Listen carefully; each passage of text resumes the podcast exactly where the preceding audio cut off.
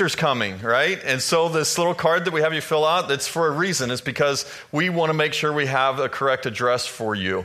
And we're mailing some things out about our Easter um, services coming up, and we want to make sure you get that. So make sure you fill that out. Here's the other thing um, that I want to do kind of a family meeting, if we can, for just a minute.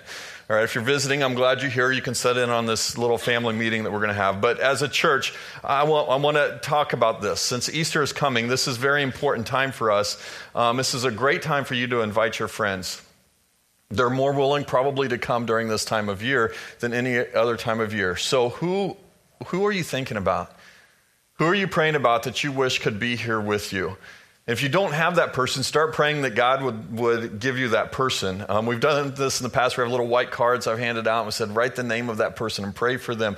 Um, maybe you need a new one of those. If you don't know what I'm talking about, come and ask me. I would love to share it. But who are you praying for that needs to come and to be a part of this? And I've learned this um, years of research, years and years in the church. This idea that most people come to an understanding of who Jesus is because of their friends. Their friends teach them or tell them or make a connection with them. They look in somebody else's life and they say, I want what you have. What is it that, what makes you different? How come you do what you do? I want that.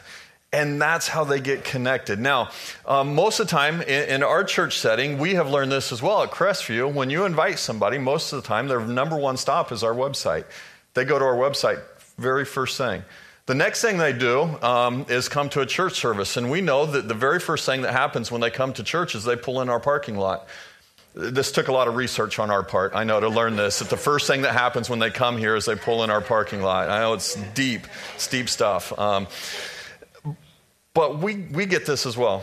We know that we're going to relocate someday. We're, we're um, saving money, we're raising money so that we can um, relocate, build a, a new building. Therefore, we have made a decision as a church leadership not to do big capital improvements. We want to make repairs and do things when we need them, and therefore we know our parking lot needs some repair, but we also know that we're probably not going to add on to it. And therefore, if you have ever parked in the grass here at Crestview, I want to say thank you for parking in the grass.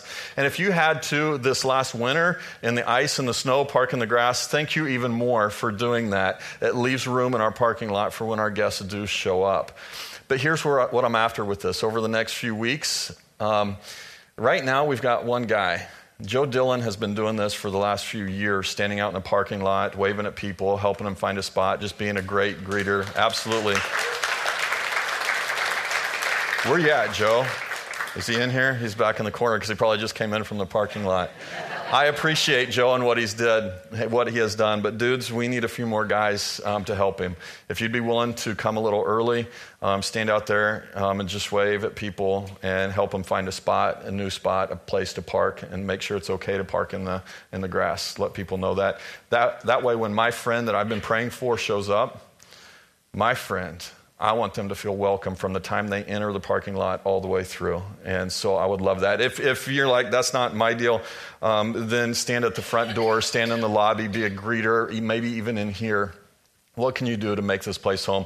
Write your name down on that card. Um, let us know that that can be you, and we'll get you plugged in um, and on a schedule to help with us in that. So here's a, another thing. This is where I'm going a little bit this morning, but we got one more thing before we get there. But have you ever read this book? And wonder did they really do that? Is that really a thing people do? Who really does that? And one of those things to me that stands out is baptism.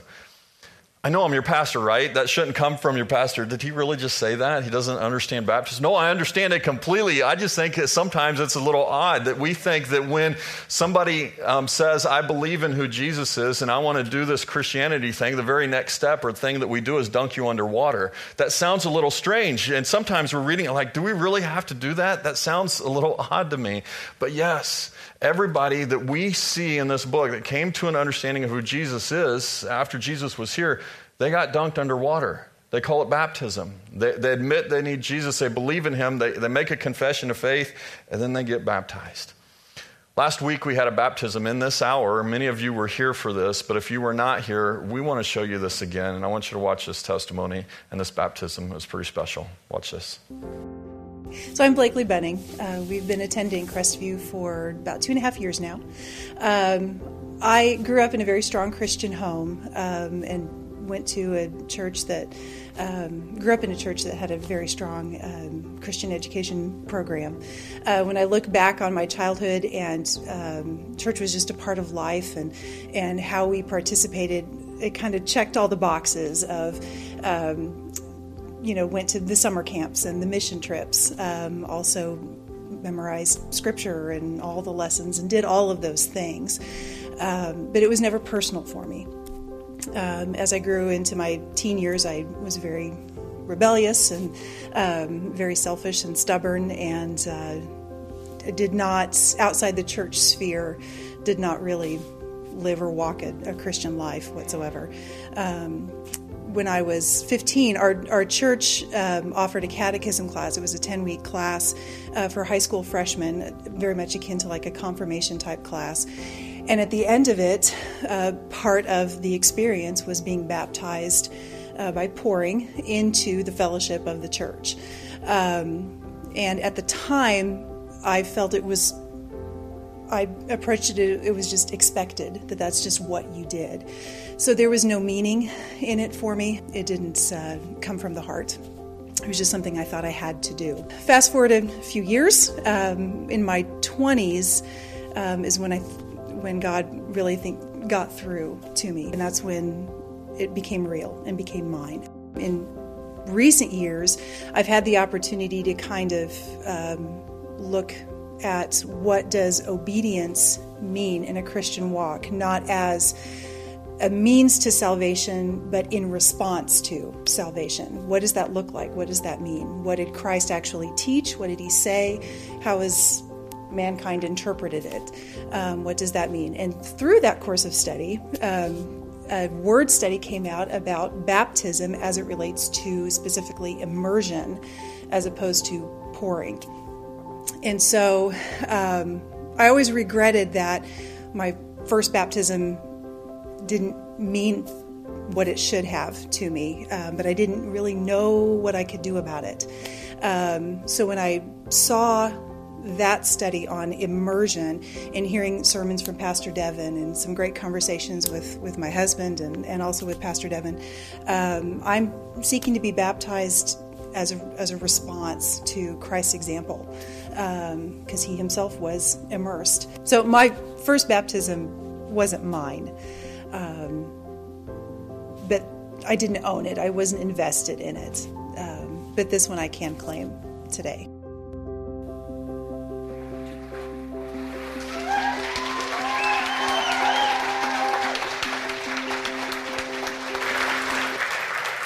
So I don't know if that resonates with some of you. Maybe that's where you're at. Maybe that's, you know, a step that you need to take. And you're saying, you know, I've done everything else, but I haven't done that yet. Well, let me encourage you. I want to challenge you in that. Who does that? We do. We teach that because it was taught in here, and we would love for you to take that step as well. Um, and uh, make that confession of faith and step forward in baptism. That'd be awesome. So come and find me afterwards and we'll, we'll chat about that. So there's other places as well uh, that I read through here when I'm reading this book that sometimes I look, did I pick up the right book? Is this really what it says? Do, do I really have to do that? Who, who does that kind of thing? Do I have to do those things really to be a follower and a believer? Is this what I really have to do? And Jesus is the one who teaches most of those things when it says it. And Jesus will come along and he'll teach things like, um, you need to turn the other cheek. This is something that, that he teaches, he tells us to do. He says that we need to go the extra mile, right? Or, or if we, give them our coat as well. If somebody takes our shirt, give them your coat as well. Go the extra mile. Do the extra stuff with that. And it's not just a motivational talk. He's actually saying this is a tough deal that I'm going to ask you to go and do. Like, love your enemies. Who does that? I don't even like my enemies, let alone do I have to love them? This sounds crazy, especially if I look at this list as a list of rules, a black and white list of things that I have to do. And if I don't do these things, then I might end up in hell. And if I do these things, how well do I have to do them? Is this a checklist that I have to do every day? Or what does this look like for me? In order for me to get to heaven, how good do I have to be at this list? Um, when we read this, really my first step is often to argue with Jesus. I want to push back. I want to, I want to start an argument with him. What do you mean? turn the other cheek. I'm supposed to just stand there and let people keep hitting me back and forth. It doesn't make sense, Jesus. I don't get it. And I don't think that's what he's doing. I don't think that's what he's come up with. He's not giving us an extra list of rules that we have to obey. He's not adding on or piling it up and saying, if you don't do this, you're not going to make it to heaven. I believe what Jesus is doing is teaching us who to be. Who do you want to be? What kind of a person do you want to be? What kind of a life do you want to live? That's the question we opened with last week. That's where we're going um, all this month with this. What kind of a person do you want to be? Do you li- want to live a life of bitterness and hate and anger and rage? Is that what, is that what we want coming out of us when negative or bad things happen to us? Or do we want to live a life that when something happens in our life, we can approach it with love and peace and compassion? And none of this makes sense to me if we pull it out of context. If we just look at it in isolation, we say, we take a half a sentence of what Jesus said, and we say, yeah, but he said it this way, and we take it out of context, and it often doesn't make sense. We have to go back and try to understand it. What is he getting at with this? What's the foundation of what he's teaching, and how do we get to that point? And if I can understand the foundation, I can understand all of what he teaches. But if we take that foundation away, everything else crumbles along with it. So I don't think he's given us extra list of rules to follow. I, I think he's trying to get us a better way to live. How do we live this way? A life of forgiveness something that comes up out of the heart. So if you have your Bibles, Matthew chapter 5, I'd love for you to turn there. If you have your phones, get them, get them open. This is a Sermon on the Mount, and this is Jesus teaching, and there's a few lines in this sermon that we read and go, wait a minute, who does that kind of thing? Do, does he really do that? So Jesus said it this way, um, chapter 5, verse 38. You have heard it said, an eye for an eye and a tooth for a tooth. So, what Jesus is doing is he's going back to the Old Testament and he's quoting um, a list of rules that was given to the Jews many, many years ago. Um, this is found in Leviticus, this is found in Exodus. There's a couple places where we can find this list of rules that was given to the Jews, and it was set up specifically. It was set up for a reason.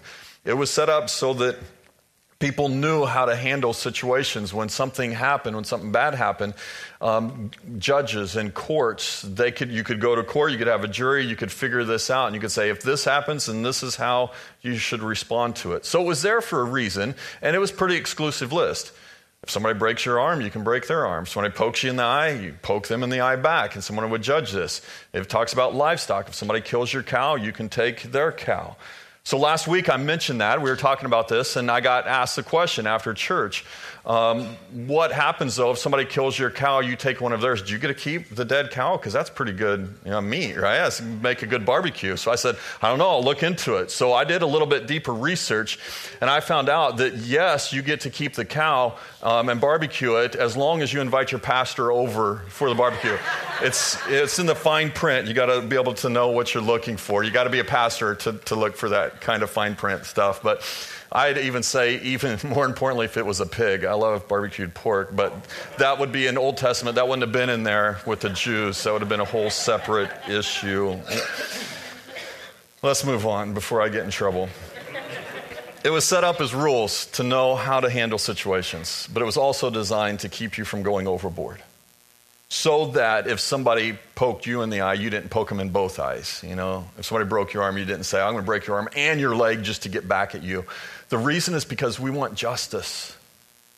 And we live in a world, I live in a world, you do as well, that when something negative or bad happens, you want there to be justice in the world. That keeps uh, some people from committing those crimes, from doing those things. So we want justice especially if it's against me. If somebody hurts me and does something to me, there's a part of me that wants to get back at that.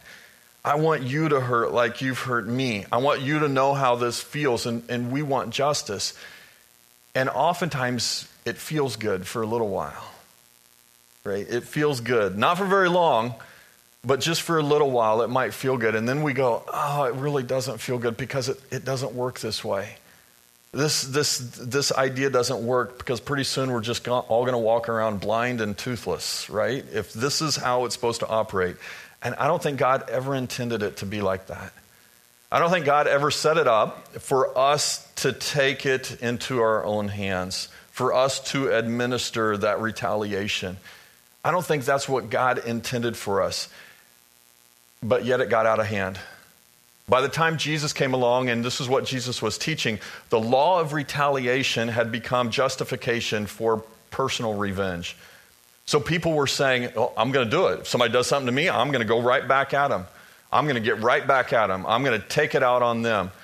And it had gotten out of hand. And that's what Jesus was teaching about. They had forgotten about the courts, they had forgotten about a jury, someone else monitoring this, and they were just doing things. So Jesus comes along and says, I know you've heard it said, an eye for an eye and a tooth for a tooth, but I tell you. So this is where he goes, but I tell you, do not resist the one who is evil. What does that mean? Jesus, I don't get it. I'm just not supposed to resist. I'm supposed to just stand there, and if somebody hits me, I'm supposed to let him hit me again and hit me again. How, how many times am I supposed to let him hit me? You know, well, this doesn't make sense. I'm supposed to just resist anything.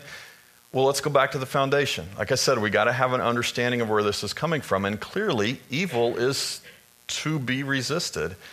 Because if you read the rest of this book, you're going to find places where we do resist evil. In fact, Jesus did. There was a time he walked into the church. It was the temple, and the, the leaders of the temple were taking advantage of the people coming to worship. They were bringing in their sacrifices, and there were people standing at the gates saying, You can't bring that in, it's not good enough. You gotta, you gotta get rid of that one. We'll take it, we'll sell you one.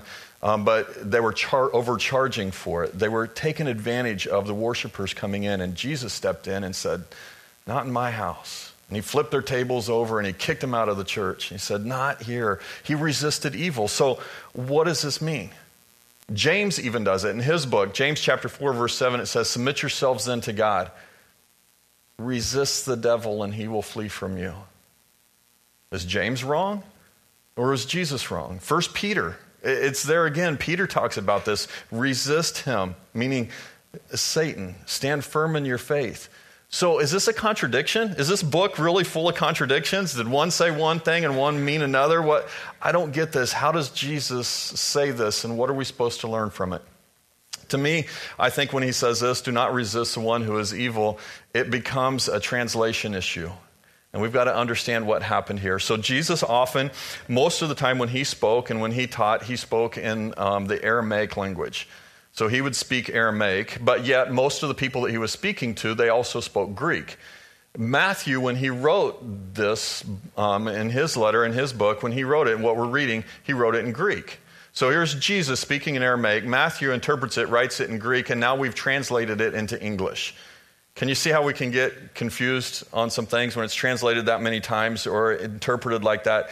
It can get confusing. So we look at it and we read resist and we think just stand there.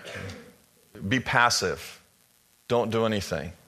However, Jesus was actually taking it from a Hebrew context because that's what the Old Testament was written in. So he was speaking in Aramaic. Matthew wrote it in Greek, but in order for us to really understand, I think we have to go back to the Hebrew to understand what he's saying. And those that understood the Hebrew context would have heard Jesus say, Do not fear, do not be afraid of the evil one and do not resist retaliation. Um, or sorry, do resist retaliation. Don't try to get even with them. Don't retaliate on your own um, the evil that's happening to you. Don't do it yourself. There's a system. I don't think Jesus is saying, hey, just be passive. This is not about pacifism. This is not um, a statement that Jesus is making to governments that say, just let whatever happen. Um, he's not telling governments not to defend their country or the people that live there. This is not a statement to you saying be passive, um, be weak in regards to self defense, or don't protect your family. No way. I'm going to protect my family. And there's going to be some self defense if something happens with that. In fact, Jesus was one that when he was sending out his disciples, there was a time he sent his disciples out on a mission. He said, You guys need to go. Oh, make sure you have a sword, he said to them. If you don't have a sword, sell your coat. I know you might get cold, but I'd rather you have a sword because it's a dangerous world out there. Get a sword and take a sword with you when you go because it's, it's dangerous. So when Jesus tells us here, um, don't resist the evil one, it doesn't mean don't resist evil in general. I believe we should stand up to evil, bad things that are happening around us. We, it would be a dis- disservice to the people around us if we saw something bad going on and we didn't do something about it.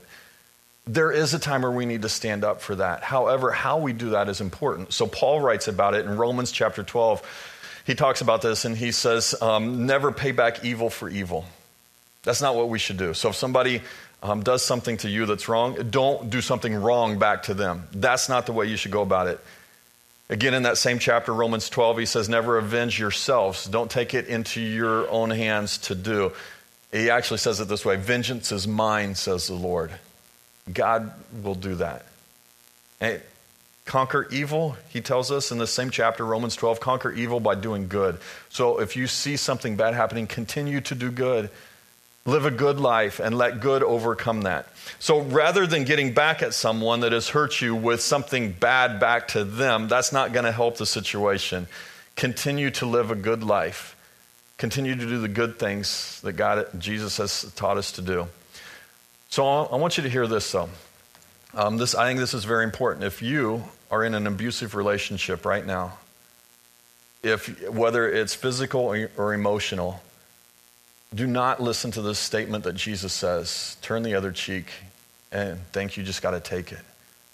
That's not what he's teaching you.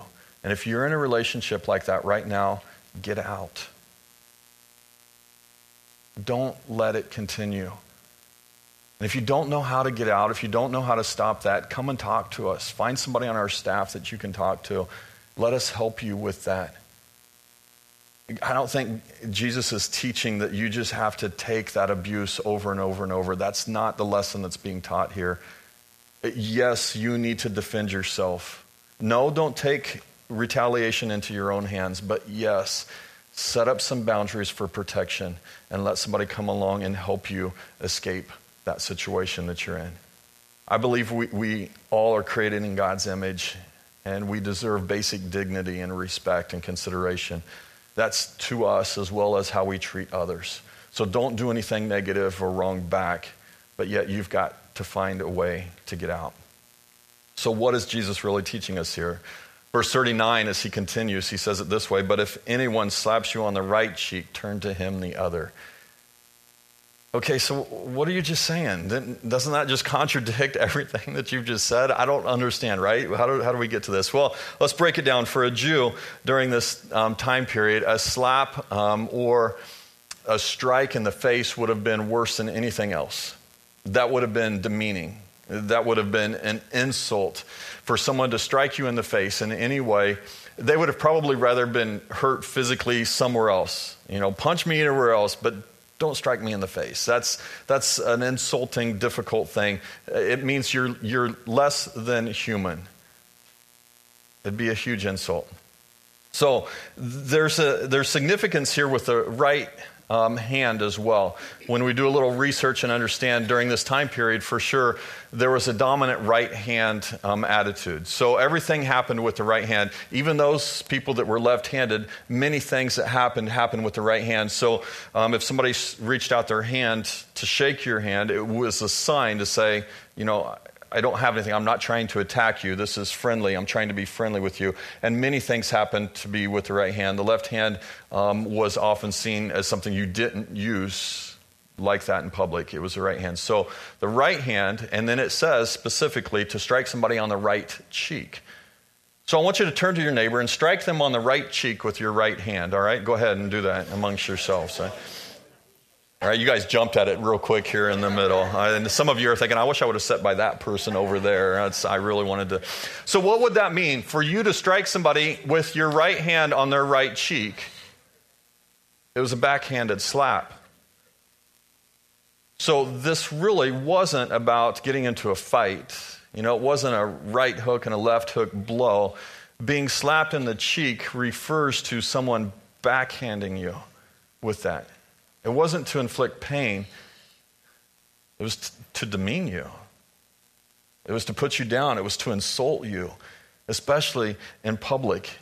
And I think what Jesus is getting at here is if anybody strikes you like that, don't strike them back in the same way. Don't retaliate like that. In fact, be willing to take another insult. Be willing to let them insult you again Stand up for what is true within that. This is more about who you are than about what you do. The natural thing for us would be to strike back. If somebody insults us, if somebody makes us feel bad, hey, I'm going to just dish it back at them. I'm going to let them have it, right? But that's not what we're usually taught throughout Scripture. Solomon writes about this in Proverbs chapter 25. Says it this way If your enemy is hungry, feed him. If he is thirsty, give him something to drink. In doing this, you will heap burning coals on his head. So if somebody insults you, if somebody strikes you, backhands you with a comment, don't give another one back. In fact, be nice. Say something nice. They're the ones that will carry the guilt, and you won't. Again, chapter 15 of Proverbs, Solomon writes, A soft answer turns away wrath, but a harsh word stirs up anger. And you've seen this, it will escalate. If you, if you say something back, it just gets out of control really quickly. But if you give a soft answer, that usually ends the conversation. Abraham Lincoln, I like this, good advice. He says, When arguing with a fool, make sure your opponent isn't doing the same thing. Good advice, right? And I've heard it put this way before. If you're arguing with a fool, um, people that are listening in sometimes have a hard time distinguishing between who's who because you just get caught in it. And my favorite quote on this one is Mark Twain. He said, Never argue with stupid people. They'll drag you down to their level and then beat you with experience. right? Take the high road on this. Again, Solomon. Most of these quotes come from somewhere in Scripture. Proverbs 18 2. A fool takes no pleasure in understanding, but only in expressing his opinion. When someone's arguing with you like this and they give you a backhanded comment that's meant to insult you or put you down, they're just wanting to start a fight. They're not in it to understand your point of view. And by turning the other cheek, it's not Jesus saying you should just become a doormat, right? And let people walk all over you. No, standing up for yourself in that situation is actually standing up for your dignity. It's, it's giving a challenge without striking back or going to their level to do it. This is more, it's more making a statement about who you are than about what you do. And I think Jesus is really giving us a lesson more on what we are not to do than whether what we should be doing. So instead of reading this and saying, I have to turn the other cheek, really what we should look at is say, what's he telling me not to do? Jesus is actually telling us, don't be avenging, don't retaliate, but with a humble, gentle spirit, just stand up for what's right and what's true and who you are in my experience with this, what I've noticed over the years is most people that do this backhanded kind of stuff, the insulting with this, um, they fail most often to realize how inconsistent they are with their comments and what they do. They're pretty inconsistent. It can't keep up. So for you, seek the truth. Stand for what's true and let the truth play out. And most often it will. People will come around to understand this. Jesus, when he was on trial, he did this.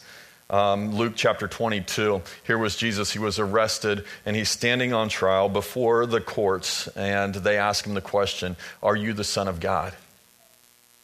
They want him to say it. They're questioning him in that, giving him the direct, Are you the Son of God? And Jesus says, Look, if I answer you, if I give you the truth, you won't believe it anyway. So they ask him again, they push him some more, Are you the Son of God? And his response, I think it's turning the other cheek. And instead of playing their game at their level, he just looks at him and says, You said it. You're the one that just made the claim. You're the one who just said it. And they took that as his testimony. And from there, after he turned his other cheek, that's when they beat him and they killed him. I know, so you're sitting there going, great, that's our example, that's what we're supposed to do. Look how well that turned out for Jesus. It turned out exactly the way God intended it. And I'm so grateful that it did.